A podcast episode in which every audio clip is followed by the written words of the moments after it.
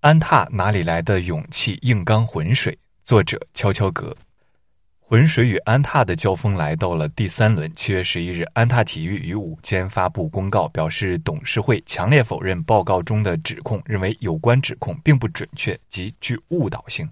在此之前，浑水于七月十一日早发布了其针对安踏的第三份沽空报告。报告认为，投资者不能信任安踏披露的旗下斐乐品牌店面的数量。经过浑水调查，此前安踏声称系独立第三方的苏伟清在北京拥有四十六家斐乐门店，可安踏一直声称所有的斐乐门店均由安踏自己持有。那么，安踏要么是在苏伟清的事情上撒谎，要么就是在斐乐门店的数量上面撒了谎。安踏在声明中呈现出了强硬的否认态度，并强调股东应知悉相关指控为沽空机构的意见，而沽空机构利益一般而言与股东的利益可能并不一致，而且相关指控可能旨在蓄意打击对本公司及其管理层的信心，并损害本公司的声誉。第三份沽空报告并没有让安踏的股价继续下跌，反而还升了。七月十一日开盘后，安踏股价涨幅最高达百分之三点五，截至收盘时，股价报收五十一点三港元，微涨百分之零点九八。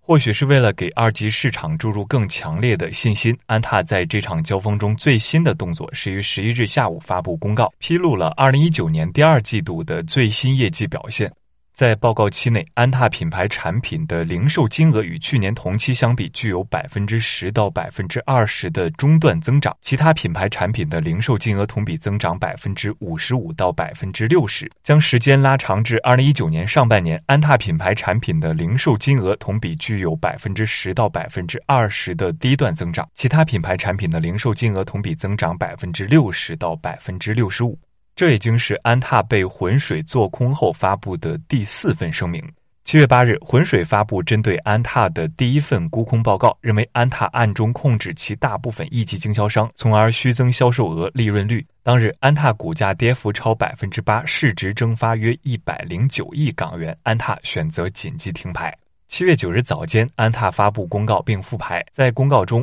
安踏否认浑水的指控，称集团的各分销商拥有自身的管理层团队，做出独立商业决定，并拥有独立于集团的财务及人力资源管理功能，并且无相互控制关系。不过，有备而来的浑水马上发布了第二份沽空报告。在第二份报告中，浑水开始质疑安踏的大股东，称在2008年安踏 IPO 之际，安踏的内部人士涉嫌使用代理人体系转移上市公司优质资产。七月九日午间，安踏迅速发布声明进行否认，称浑水报告中含有若干关于集团过往企业交易的指控。董事会强烈否认报告中就该等集团相关交易的指控，认为有关指控并不准确及具误导性。虽然安踏没有给出更详尽的反驳证据，但股价已经站稳了。截至九日收盘时，安踏股价微升百分之零点二。此前，虎嗅文章《安踏长着一张吸引做空机构的脸》就已复盘过安踏在过去十三个月中被做空三次的经历。在前两次被做空的过程中，安踏都是因为太过亮眼的利润率遭到了沽空机构的质疑，认为其要么是骗子公司，要么是全世界最好的公司。这两次都未给安踏的股价造成致命打击，虽然股价经历短暂下滑，但很快又回升至原有水平，甚至创新高。在经受过几次被做空的考验且都安然无恙后，投资者对此次浑水的沽空亦不敏感。截至目前，安踏的股价没有经历断崖式下跌，且有缓慢回升的趋势。此外，对于浑水的第一份报告，安踏给出了详细的证据予以反驳。针对分销商与集团之间的关系，安踏的公告从财务、人力资源等角度进行了说明，强调集团分销商的独立性。但想要彻底战胜浑水的沽空，安踏还需要对第二、第三份报告中提及的大股东剥离资产、斐乐门店具体数据等问题做出详细辩驳。